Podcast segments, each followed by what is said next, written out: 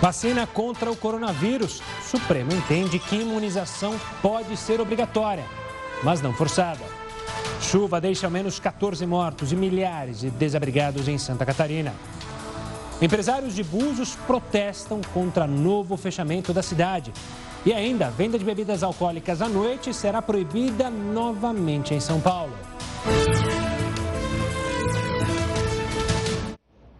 Seja muito bem-vindo ao Jornal da Record News. Lembrando que a gente está ao vivo também no nosso canal do YouTube e lá na nossa página do Facebook. Empresários e comerciantes de Búzios, no Rio de Janeiro, fizeram um protesto nesta quinta contra a decisão da Justiça de impor lockdown e determinar a saída dos turistas da cidade. Os turistas têm até 72 horas para sair de Búzios, uma das cidades mais visitadas do Rio de Janeiro. Com o aumento do número de casos de Covid-19 e o risco de colapso no sistema de saúde, o juiz da segunda vara de Búzios, Rafael Badini, determinou o fechamento da cidade. Em caso de descumprimento, a prefeitura poderá pagar uma multa diária de até 100 mil reais. A decisão causou surpresa entre os moradores e empresários da cidade, principalmente por causa da proximidade das festas de final de ano.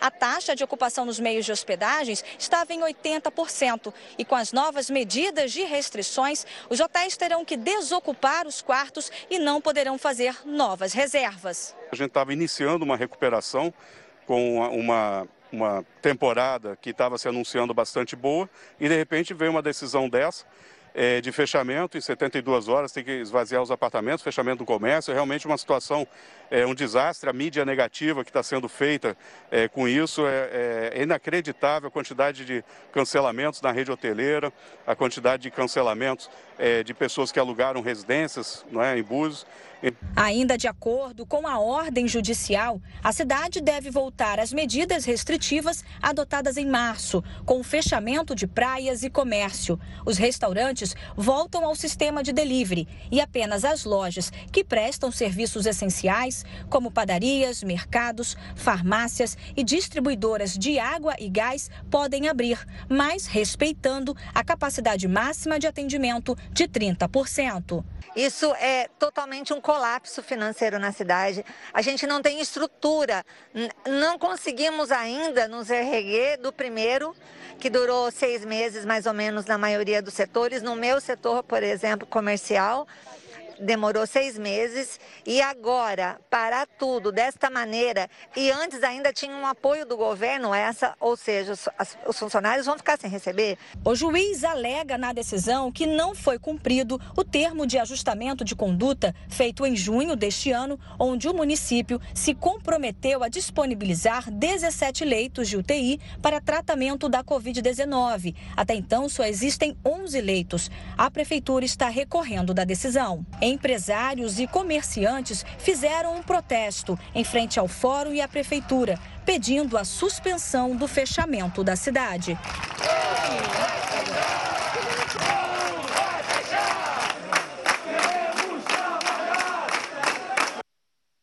olha, o temporal que atingiu o Vale do Itajaí, em Santa Catarina, deixou pelo menos 14 mortos. Chuva durou quatro horas e gerou muitos estragos em Santa Catarina. Vários municípios do Alto Vale do Itajaí sofreram prejuízos. A cidade de Presidente Getúlio, com 20 mil habitantes, foi a mais atingida. Muitos comerciantes perderam tudo o que tinham.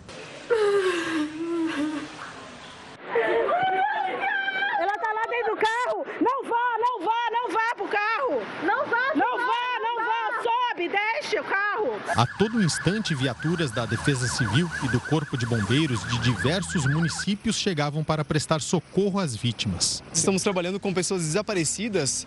A gente está é, buscando nessas áreas onde supostamente elas estão. Então, nós estamos direcionando as equipes, elas passam para o posto de comando, a gente direciona elas para fazer. A localidade mais atingida pela forte chuva aqui em Presidente Getúlio foi o bairro do Revólver. Para a gente ter uma ideia do tamanho do estrago, olha só.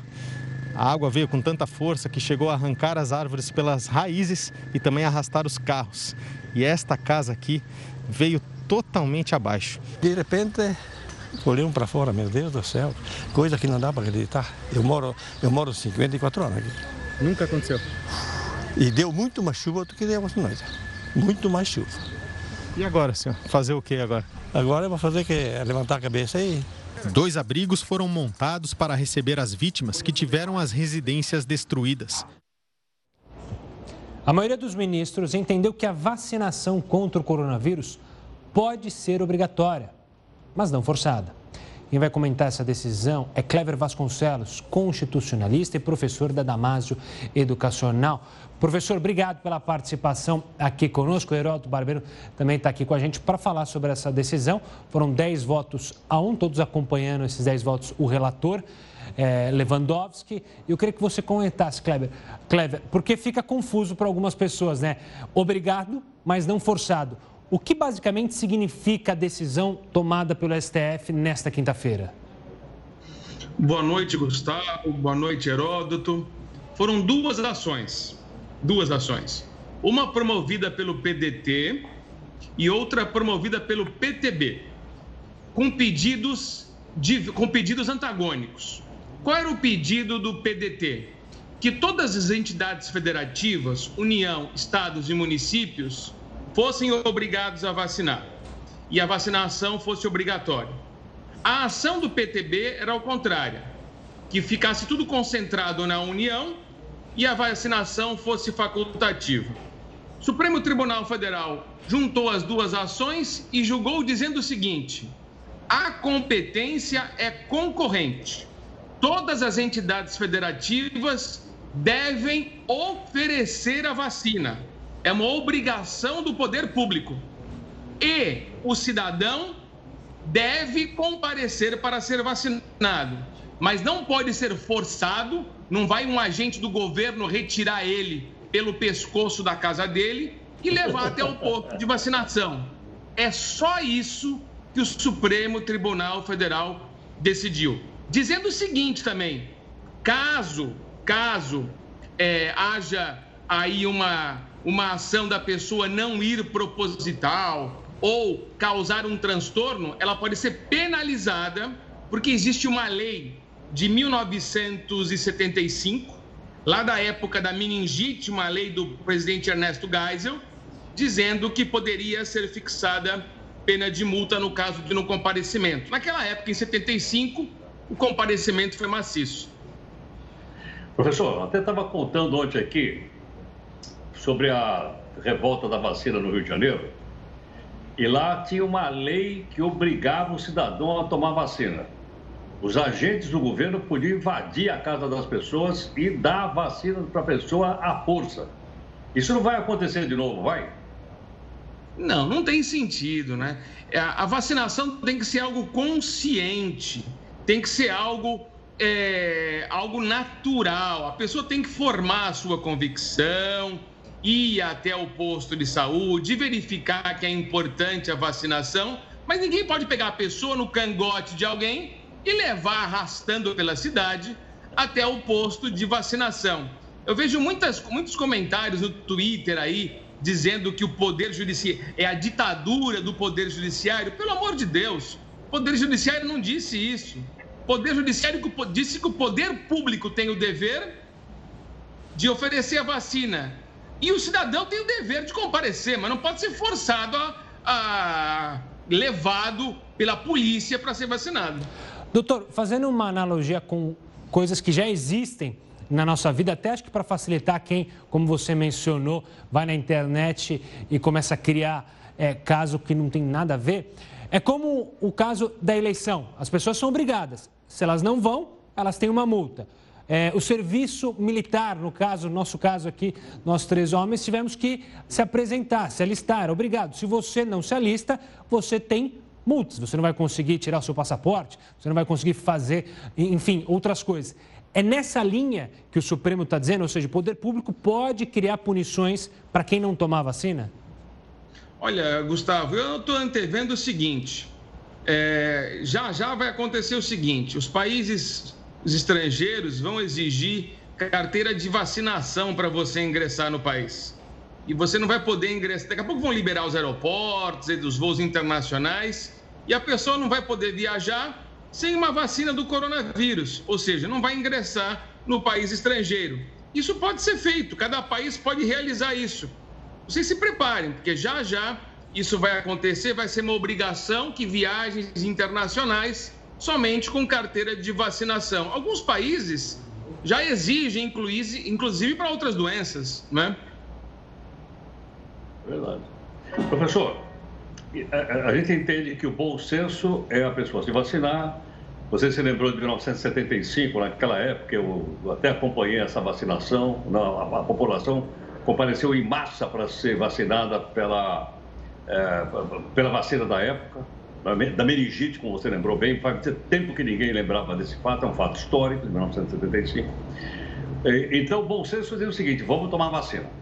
Agora, suponha o seguinte: o cidadão não quer, por nenhuma convicção pessoal, ele não quer tomar vacina. E aí? Deixa ele fazer o quê? Não, não tem como a gente entrar é, na casa dele e obrigar ele a tomar vacina. Agora, se essa pessoa, se essa pessoa é, pegar o coronavírus e for parar no hospital, é dever do médico, é dever da administração hospitalar ministrar o remédio independentemente da vontade dele, porque o médico tenha é, é, o juramento de salvar a vida, é um, é, um, é, um, é um dever do médico. Inclusive, providenciar a inserção da vacina, se for o caso. E, e doutor, é, professor, no Brasil, o judiciário sempre é chamado para resolver questões. A questão da vacina está definida ou podem surgir novas ações no STF questionando a obrigatoriedade ou não? Tem uma ação, antes de. Quando vocês me convidaram para a entrevista, obviamente eu fui estudar. E tem um recurso extraordinário que é 1267879. O seu telespectador é bom anotar e pesquisar depois. 1267879. É uma família que, por convicção religiosa e filosófica, não quer dar a vacina a, ao seu ente querido. Né? E isso está sendo discutido no Supremo Tribunal Federal. A votação ainda não atingiu maioria. Já houve pronunciamento, inclusive, do Procurador-Geral de Justiça do Estado de São Paulo, porque é uma ação do Estado de São Paulo, no sentido de que, é, nesse caso, a vacina deve ser ministrada independentemente da vontade religiosa ou filosófica. É aquele assunto bem é, controverso que eu equiparo com o testemunho de Jeová, da transfusão de sangue com perigo de morte no hospital. O médico tem que fazer a transfusão ou não? Então, isso se assemelha muito àquela questão. Me parece razoável que o dever do médico e o dever do Estado é salvaguardar a vida do paciente e, dentro do possível, ministrar a vacina. Professor, gente tem acompanhado o noticiário, a vacina já está acontecendo nos Estados Unidos, na, no Reino Unido, uh, Emirados Árabes, na Arábia, enfim, uma porção de lugares do mundo. Tá? Daqui, semana que vem começa na Alemanha. Salvo engano, eu não vi em nenhum outro lugar do mundo uma polêmica como essa que nós estamos fazendo aqui a ponto do Supremo Tribunal Federal do país né, ser acionado para, dirimir uma questão como Eu não vi, não, até agora não vi. O senhor viu por aí uma briga semelhante a essa? Olha, me estranha dois partidos políticos ingressarem no Supremo Tribunal Federal para discutir uma coisa dessas. Os ministros do Supremo Tribunal Federal devem pensar o seguinte: meu Deus, a gente vai ter que se posicionar sobre uma questão dessa. Faça-me o favor. Ou seja, colocam nas costas do judiciário uma coisa que não deveria ser judicializada. Esse aqui é o país da judicialização. Pelo amor de Deus, tudo é judicializado. Para de provocar o Supremo Tribunal Federal. Tenha mais o que fazer. Vai tomar a vacina ou não vai tomar? O poder público tem que oferecer a vacina e acabou. Para que ficar discutindo essa questão no Poder Judiciário? Depois reclamam que o Poder Judiciário está cheio de ação para julgar. Coloca uma situação dessas para ele decidir. Eu tenho certeza que os ministros do Supremo Tribunal Federal ficam incomodados de dar uma decisão nesse sentido. É uma falta do que fazer, a grande verdade é essa. Professor, obrigado pela participação aqui conosco, analisando a decisão do Supremo Tribunal Federal. O Heroto volta daqui a pouco aqui conosco para falar sobre outros assuntos desta quinta-feira. O governo de São Paulo vai voltar a proibir a venda de bebidas alcoólicas. Você vai ver todos os detalhes sobre esse assunto, também polêmico, aqui no Jornal da Record News. Já estamos de volta para falar de uma forte nevasca que atingiu o nordeste dos Estados Unidos. Além de interromper o transporte público em algumas cidades, a vacinação também pode ser prejudicada. Foram quase 24 horas de chuva, muita neve e ventania. 14 estados foram afetados. Mais de 70 milhões de pessoas receberam alerta do governo para não saírem de casa. Algumas áreas tiveram 60 centímetros de neve acumulada. Engavetamentos e vários acidentes de carro foram registrados nas estradas da região. Pelo menos três pessoas morreram e dezenas ficaram feridas. O sistema de transporte público foi suspenso ou operou com lentidão em várias cidades. Escolas não abriram. O mau tempo também pode ter prejudicado o sistema de vacinação do país. As companhias aéreas cancelaram mais de mil voos e atrasaram outros 400, inclusive aviões de carga. Segundo a imprensa americana, alguns centros de teste da Covid-19 foram obrigados a fechar provisoriamente as portas. Aqui em Nova York, depois de quase 24 horas com intensa nevasca, o céu abriu. A cidade ficou coberta de branco nessa que é considerada a maior tempestade desde janeiro de 2016. A previsão é que volte a nevar no dia de Natal. Nossa, fiquei com frio até aqui dentro do estúdio. Olha, o ministro Ricardo Lewandowski, do Supremo Tribunal Federal, autorizou que estados e municípios importem e apliquem vacinas contra a Covid-19 com registros internacionais, mesmo sem o aval da nossa Anvisa. Vamos a Brasília com o repórter Clébio Cavagnoli, que tem mais informações. Olha, segundo a decisão, a importação e distribuição das vacinas poderá ocorrer em caso de descumprimento do Plano Nacional de Vacinação contra a Covid-19. Essa regra também vale caso a Agência Nacional de Vigilância Sanitária Anvisa não tome posição sobre o uso das vacinas em até 72 horas após receber o pedido de registro emergencial. A decisão é provisória até que o plenário do Supremo julgue o caso, o que deve ocorrer apenas no ano que vem. Isso porque o tribunal entra em recesso amanhã. E o número de crianças internadas com coronavírus dobrou na cidade de São Paulo em um mês. Os dados são da Secretaria Municipal de Saúde. Em outubro, em outubro, perdão, houve 25 internações de crianças até 14 anos. Já em novembro, esse número passou para 50. A faixa etária mais afetada foi a de 0 a 4 anos, com 32 internações, seguida de 5 a 9 anos, com 11, e de 10 a 14 anos, com 7. Em novembro, apesar da alta das internações, segundo o banco de dados do Cevip Gripe, não há mortes confirmadas para a Covid-19 nessa faixa etária durante o período. Deputados e senadores negociam para ver quais serão os novos presidentes da Câmara e do Senado. O Heroto vai explicar como isso afeta a sua vida, a minha vida, a vida do cidadão comum, né, Heródoto? Exatamente, Gustavo. É, a gente tem, é, logicamente, sempre olhando para o lado da cidadania, é? dizendo, dizendo às pessoas o seguinte: nós temos que prestar atenção porque isso aqui é uma república representativa. Ou seja, nós elegemos representantes e eles estão lá na Câmara, estão no Senado, estão na Assembleia, estão na Câmara Municipal. Por esse motivo, nós temos que acompanhar tudo o que acontece lá. Porque se eles são nossos representantes, eles nos devem satisfação. E, logicamente, você sabe que ser presidente da Câmara e presidente do Senado é um cargo extremamente importante. É bom lembrar o seguinte: é bom lembrar que os poderes do Brasil são independentes. Então, tem executivo, legislativo e judiciário. Então, quem vai eh, definir é o, o, legislativo, são os deputados e senadores. Agora é o seguinte: nós temos o direito de acompanhar. A direito não, eu diria mais, eu tenho a obrigação de acompanhar. Por que razão? Porque a gente quer saber qual é a biografia do cidadão que vai sentar ali do lado, no lugar do, do, do, do Maia, ou no lugar do Alcolumbre. Então precisamos saber, o, a, é, falar currículo, ia falar ficha corrida. A gente vai saber o currículo do cidadão. Nós temos que acompanhar, porque eles são nossos representantes. Agora é bom lembrar o seguinte também: é bom lembrar que na hora da votação, veja, a votação só vai acontecer em fevereiro, e o pessoal já está uma briga de foice no escuro lá. Não, não é? Já está uma confusão geral. Nós temos que acompanhar. Porque quando chegar lá, é provável que eles digam o seguinte: olha, a votação é secreta. Como assim é secreta? A gente se lembra da votação no Senado, foi uma briga danada, recorreram ao Supremo e a votação foi aberta. E aí a gente pôde ver quem votou em quem. Isso deveria, deve valer, eu suponho, também para a Câmara dos Deputados.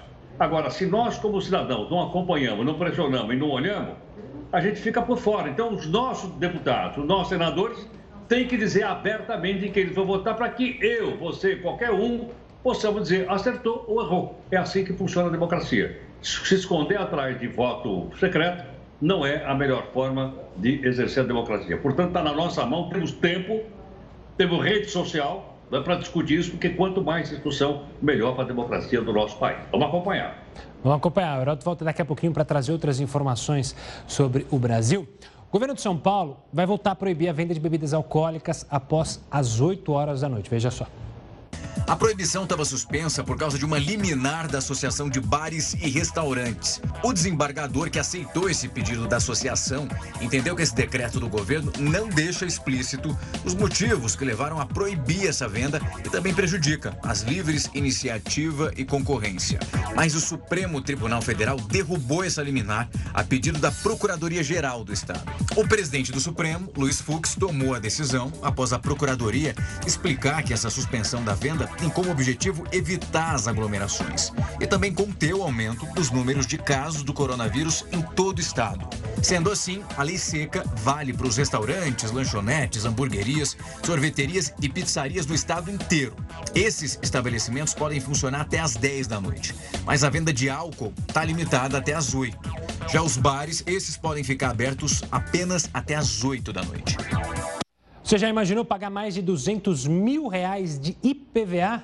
Pois é, você vai saber qual carro dá esse prejuízo para os donos já já depois do intervalo.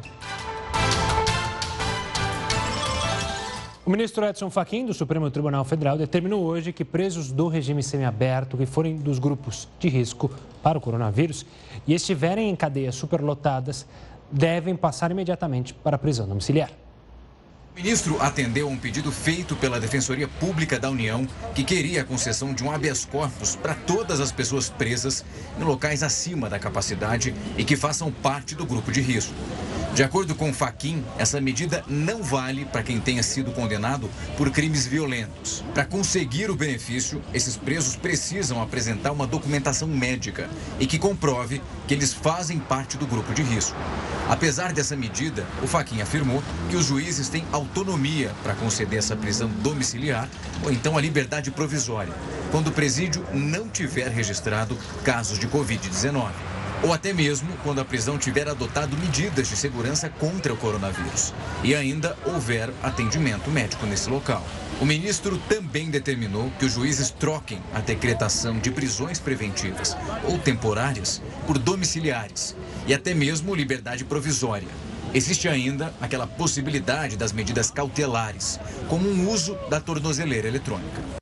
Tomou posse hoje o novo ministro do Turismo. Gilson Machado empresário do setor e músico. Ele assume o lugar de Marcelo Álvaro Antônio, que saiu depois de uma discussão que se tornou pública com o ministro da Secretaria de Governo, Luiz Eduardo Ramos. Durante a posse, o novo ministro destacou a retomada da economia no setor e que o Brasil foi exemplo na América Latina em manutenção de empregos.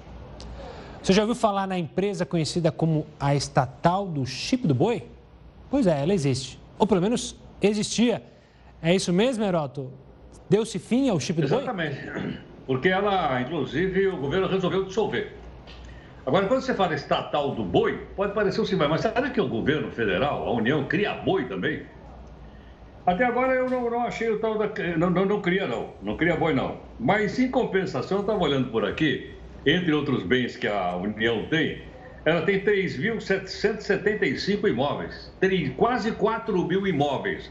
Aí eu fui olhar que diabo de imóveis eram esses? Casa, apartamento, fazenda, tem fazenda, tem lojas, tem clubes, tem quadra de esporte, tudo, tudo da União. Se isso tudo fosse vendido, daria mais ou menos uns 36 bilhões de reais. E aí o governo tá, ah, conseguiu vender já dois terrenos, um em Santos, São Paulo, e um outro que eu não me lembro agora. E essa estatal aí do boi, ela fabrica chip para ser colocada na orelhinha do, do, do boi, com, com, cuidado, que põe aquela na orelhinha para ele não se perder. Agora eu pergunto o seguinte: o que é que o governo federal está fazendo, a União, é, fabricando microchip? Para ter uma ideia, fui fazer um levantamento, é o seguinte, nessa, nessa, nessa empresa estatal que já não vai existir mais, o governo tentou vender. Ninguém quis comprar, o mercado não quis comprar. Porque eu imagino que deve ter mais barato por aí. Aí vou ver o seguinte, quantos funcionários tem lá? 183 funcionários. Ela é lucrativa ou ela dá prejuízo? ela dá prejuízo, tem dado prejuízo sistematicamente. Agora, quando dá prejuízo, o que acontece? O tesouro cobre. Quando eu falo tesouro, a gente, na verdade, está falando o cidadão que paga imposto é que cobre. Então, por esse motivo, essa daqui, que é emblemática, outras deverão seguir mais ou menos o mesmo caminho, ela, então, o governo resolveu dissolver, porque ninguém quis comprar, né? e foi o, a decisão tomada pelo, pela, pela União para tentar se desfazer da quantidade de estatais e de imóveis que tem. Vamos ver se outras vão seguir ou não esse mesmo caminho. Agora, podia simplesmente fazer um leilão também para vender os imóveis todos que tem por aí. Por exemplo, aqui está dizendo que eles têm até estádio, tem até clube de futebol. Augusto, você poderia comprar um, né, uma dessa aqui para montar aquele clube de futebol aí da turma da redação que você me falou outro dia. O time da Record News, a gente tem, já tem um, um, um plantel bem forte. Acho que falta um estádio. Futebol feminino, futebol feminino. É misto aqui, a gente coloca todo mundo para jogar. Viviane Barbosa, Manuela Caiado, não tem essa não. Aqui o futebol é misto. Ai, ai, vamos ver se a gente faz uma, uma proposta nesse estádio aí, Heródoto. Alô. Até daqui a pouco, Heródoto volta daqui a pouco, em instantes, para falar mais aqui conosco no Jornal da Record News. O IPVA é uma das maiores preocupações para quem tem um carro, né? Começo do ano está chegando e você já imagina, né? Mas você já imaginou pagar mais de 200 mil reais de imposto? Pois é, isso acontece e vai acontecer mais uma vez com os proprietários desse carro aí, da McLaren Senna. O carro teve PVU mais, PVA perdão, mais caro de São Paulo em 2020 e a previsão é que em 2021 ele retome o título. O valor gira em torno dos 272 mil reais. O carro pode chegar a quase 350 km por hora e é em homenagem ao maravilhoso piloto brasileiro Ayrton Senna, bem no nome, né? Existem apenas quatro veículos deste modelo licenciados aqui em São Paulo. Uma cidade da Alemanha resolveu tomar algumas medidas para proteger os idosos do coronavírus. A estratégia é um tanto quanto curiosa. Veja só. Infectados por dia têm aumentado bastante na Alemanha. O país se prepara agora para o início da vacinação. Mas enquanto isso não acontece, algumas cidades têm colocado em prática as estratégias para proteger principalmente os idosos. A cidade de Tübingen, no sul do país, é uma delas. E por lá são oferecidas máscaras para a população idosa. No mês passado, a cidade chegou a enviar máscaras pelo correio para todos os moradores que têm mais de 65 anos de idade. Esses testes para diagnosticar quem está infectado também são feitos gratuitamente. E a cada dia, cerca de 35 pessoas aproveitam essa oportunidade. Os idosos também contam com os horários especiais de compras. Por exemplo, das 9h30 até as 11 da manhã, somente as pessoas do grupo de risco é que podem fazer as compras. A cidade alemã também está oferecendo descontos nos táxis para essas pessoas. Até agora, a cidade conseguiu evitar aquela sobrecarga nas unidades de terapia intensiva e diminuir o número de idosos infectados. A poluição foi considerada a causa da morte de uma menininha de apenas 9 anos. Os detalhes sobre esse assunto no próximo bloco, aqui no Jornal da Record News. A Mercedes-Benz anunciou o encerramento da produção de automóveis em sua fábrica em Iracemápolis, em São Paulo. A fábrica foi inaugurada em março de 2016 e contava com 370 colaboradores. Era responsável pela produção dos modelos Classe C e GLA. A montadora diz que a decisão foi tomada pela crise econômica no país, agravada pela pandemia do coronavírus. A Mercedes, no entanto, garantiu que a decisão não afetará as produções em São Bernardo do Campo, também em São Paulo, e em Juiz de Fora, Minas Gerais. Numa decisão histórica, a poluição do ar foi considerada a causa da morte de uma menina britânica de 9 anos que sofria de asma. Para falar sobre esse assunto, eu converso agora com o pneumologista Gustavo Prado, do Hospital Alemão Oswaldo Cruz. Gustavo, boa noite, obrigado pela participação aqui conosco. O Herói também está na conversa. Doutor, eu queria primeiro pegar o caso típico dessa menina, 9 anos com asma. Como que a poluição afeta justamente essas pessoas que têm asma? E hoje a gente tem um número grande de pessoas que sofrem com asma. Bom, boa noite, Toledo. Boa noite, Heródoto. É, a gente tem que lembrar que a asma é uma doença muito prevalente na população. Aproximadamente 7% da população do mundo tem asma. E é uma doença, dentre as várias, que são agravadas pela exposição à poluição. Especialmente na infância, né, a poluição pode, além de atrasar o desenvolvimento dos pulmões, piorar a função pulmonar, agravar doenças respiratórias como a asma e precipitar crises mais frequentes e mais graves, podendo até levar à hospitalização e ao óbito, como foi nesse caso. Então, Gustavo, a gente soube aqui também que a indústria automobilística brasileira está refratária a uma resolução para que os carros poluam menos, assim como eles já poluem menos na Europa e nos Estados Unidos. A poluição atual, cidade por uma grande cidade, Rio de Janeiro, São Paulo, etc, etc. Muito carro, muito ônibus, muito caminhão. Que tipo de impacto isso provoca na população de uma maneira geral? Bom, a população exposta à poluição nas grandes cidades é, tem contato com essa poluição principalmente produzida por veículo automotor, carro, caminhão, ônibus, grandes frotas. E essa suscetibilidade ela está ligada ao tempo que a pessoa está exposta e à concentração. E essa concentração ela é tanto maior quanto mais próxima a pessoa ficar de grandes vias de tráfego. Então, principalmente quando a gente fala de crianças que permanecem muito tempo em casa e na escola próximas ou situadas em grandes vias de tráfego, essas pessoas permanecem a maior parte do tempo expostas a uma concentração muito alta de poluição. Isso naturalmente traz consequências graves. É claro que a regulamentação de metas de poluentes mais baixas, de concentrações mais baixas, e para isso não só né, a melhora na tecnologia dos motores, a qualidade dos combustíveis, nos tipos de combustíveis e a migração para modais coletivos de transporte são armas fundamentais para a prevenção em nível coletivo. Doutor, o caso dessa menina em específico, também está relacionado exatamente a isso que você falou. Ela morava próximo a uma rodovia muito importante ali, bem movimentada é, do Reino Unido. Você acredita que uma, um caso como esse, que é o primeiro no mundo, ninguém nunca tinha colocado ali a causa da morte como a poluição, pode trazer à tona esse assunto, as pessoas tomarem uma consciência, assim como aconteceu quando houve a judicialização com a indústria do cigarro, as discussões médicas sobre o fazer bem e o fazer mal do cigarro. Lá atrás, é importante esse caso, tem, é, é, é pode ter uma proporção importante para a medicina, para a saúde dos, do, dos brasileiros, dos é, também britânicos, enfim, em geral? Foi muito importante você ter tocado no assunto dessa questão, ter levantado um nome para um problema que ele já é bastante conhecido e tem uma dimensão global muito grande. Então, a cada ano no mundo, morrem 7 milhões de pessoas por problemas de saúde ocasionados pela exposição à poluição atmosférica, seja aquela poluição de ambientes abertos, principalmente por veículo automotor e atividade industrial, e ambiente fechado, né, que pode ser a própria poluição atmosférica do ambiente aberto, mais a poluição derivada da queima de combustíveis dentro de casa, como lenha, carvão, resíduos e toda sorte de uh, materiais destinados aí ao aquecimento doméstico e à cocção de alimento. Então, 7 milhões de pessoas, exatamente a mesma cifra que a gente vê quando compara a mortalidade pelo tabaco. Então, é, das 50 e poucas milhões de pessoas que morrem todo ano no mundo por todas as causas, né, tabagismo, 7 milhões, poluição, 7 milhões. Dar um nome, mostrar, dar visibilidade a essa condição é fundamental para que a gente sensibilize os tomadores de decisão a modificar é, o que é possível do ponto de vista de redução de risco.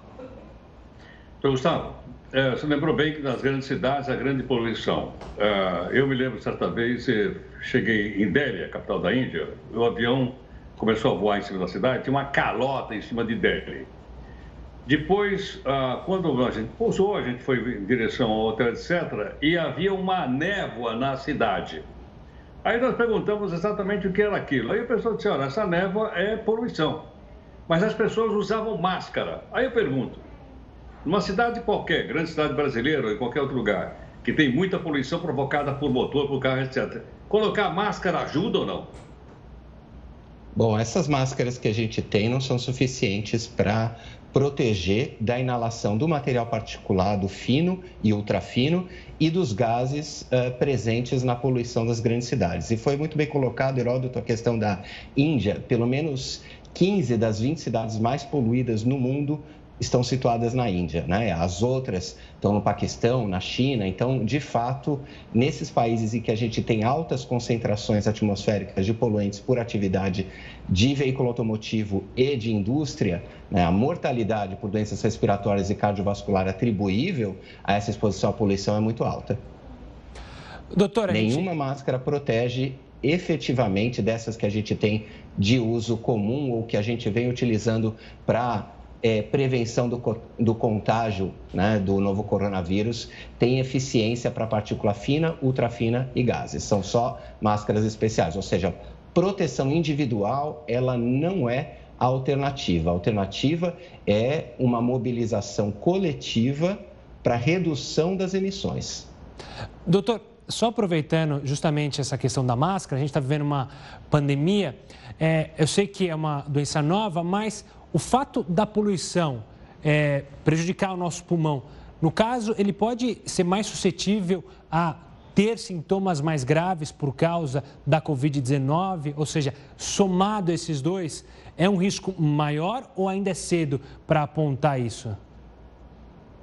Teoricamente, sim, há muita plausibilidade a gente assumir ou presumir que a exposição à poluição se constitua num fator de risco independente para manifestações mais graves da Covid-19. A gente ainda não tem um conjunto de dados suficientes da observação nas populações para ter essa informação de forma segura. O que a gente já sabe de principais fatores de risco individuais são tabagismo, a idade avançada, sobrepeso, obesidade, hipertensão, diabetes e sobre a poluição ainda existe muita indagação, mas assim como outras doenças respiratórias e cardiovasculares, é muito provável que esse fator de risco uh, se apresente como um precipitador de quadros mais graves.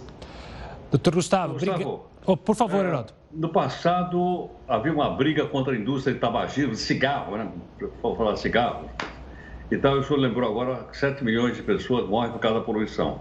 Mas contra o cigarro, foi, foi possível fazer uma ação coletiva na justiça e as empresas de cigarro foram responsabilizadas por isso. Há uma briga muito grande, tiveram que indenizar. Então, acho que nós vamos chegar no momento de fazer a mesma coisa com a indústria que produz e que polui, especialmente a indústria automobilística?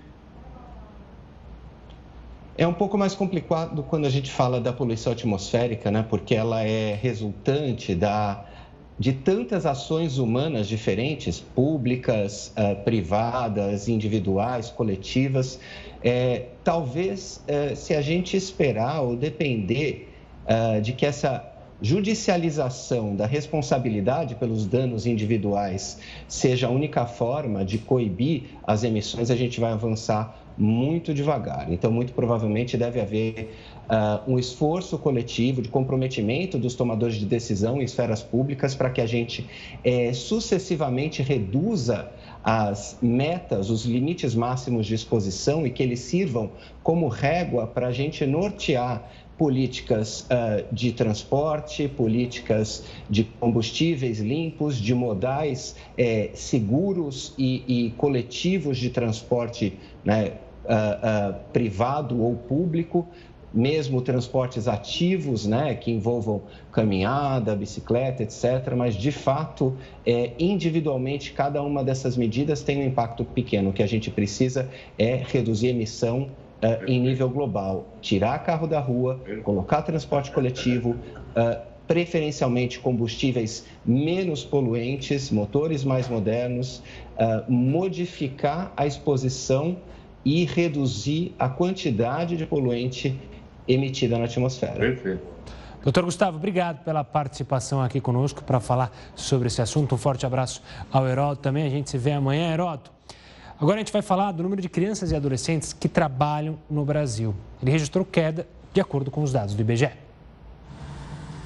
Trabalhos arriscados, longas jornadas, rotina incompatível com a infância. O estudo divulgado hoje mostra que no ano passado, 1 milhão e 800 mil crianças permaneciam em situação de trabalho infantil no Brasil. Mais de 700 mil a serviço das formas mais perigosas de exploração. O trabalho infantil nas ruas, o trabalho infantil em feiras livres, em vias públicas, o trabalho infantil em lixões, que é muito emblemático, que ainda existe no Brasil, é uma, uma pior forma de trabalho infantil. Do total de crianças e adolescentes trabalhando, mais de um milhão se dedicavam a atividades econômicas, com rendimento mensal de 503 reais. Se os dados forem comparados com 2016, houve uma queda de 16% na ocupação de menores. Mas nem deu tempo de comemorar. Com a pandemia, a previsão é que os números tenham voltado a subir, como nota, aliás, quem passa pelas ruas das grandes cidades. Todo o cenário de desemprego, é, de crise econômica, ele impacta é, de forma é, veemente a questão do trabalho infantil. Então, um percentual de desemprego, ele eleva em 0,6% a incidência do trabalho infantil. Na contramão da exploração do trabalho infantil, muitos pais usaram a pandemia para ensinar um ofício aos filhos, através do exemplo. A Isabelle, agora nas férias, passa algumas horas aqui na barbearia, um aprendizado que tem gerado muito mais que um simples dinheirinho no fim do mês. É, muitas pessoas não conseguem ver seus pais como um exemplo, entendeu? E ainda mais na periferia, né? E eu tendo essa oportunidade de ter meus pais como o maior exemplo, assim, para mim, uhum. eu acho emocionante. A adolescente de 16 anos sonha em ser atriz. Com o ano letivo fechado, ocupa o tempo nas horas vagas fazendo arte em cabelos, sem metas ou cobrança, com total supervisão do pai. Então eu dou a oportunidade de, de, tentar entender a mente delas e dar esse suporte para elas chegarem onde elas precisam chegar. Não adianta elas serem quem eu quero que elas sejam, né? Eu tenho, eu predestino elas para algo, mas o destino é elas quem escolhem. E o Jornal da Record News fica por aqui. Tenha uma ótima noite. Fique bem informado com o News às 10 e Manuela Caiado. Tchau.